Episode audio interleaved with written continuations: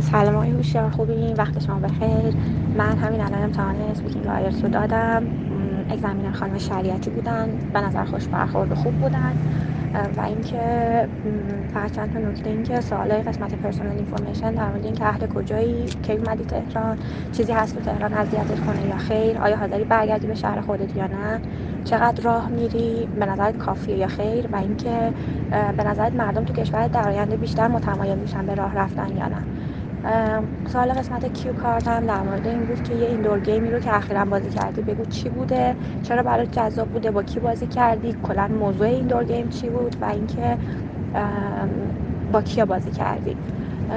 سوال قسمت general هم در مورد این بود که چه نوع indoor game هایی تو کشور رایجه و اینکه به نظر چرا بچه ها اینقدر متمایلن به video game ها و online game ها با گوشی؟ بعد اینکه چیز بود. و اینکه آها به نظرت این game اصلا کلا بازی های کامپیوتری مفیدن یا مضر هستن؟ که من گفتم نمیشه بگی کاملا مضرن یا کاملا مفیدن. همین که خلاقیتشون رو تقویت می‌کنن و بچه ها تیزتر میشن و باهوشتر میشن. و در این حال خب addiction هم این معضل دیگه ایه که متاسفانه هستش. بعد اینکه گفتش که در مورد یه competitive در مورد international competitive events بگو که آیا ارزش افزوده به نظرت داره یا نداره؟ خب من نظرم رو گفتم. بعد اینکه در مورد دوستی سوال کرد آیا دوست صمیمی داری یا نداری؟ بعد اینکه تو شهر خودت دوستای صمیمی داری یا خیر؟ چرا دوستی با اونا قطع شد وقتی اومدی تهران؟ دوستی داری که خارج از تهران زندگی کنه تو شهرهای دیگه؟ و اینکه آها.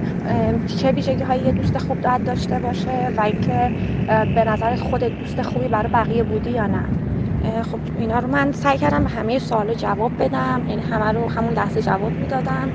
سعی می‌کردم تو بیشترش یه سری لغت هایی که مرتبط با موضوع باشه بگنجونم.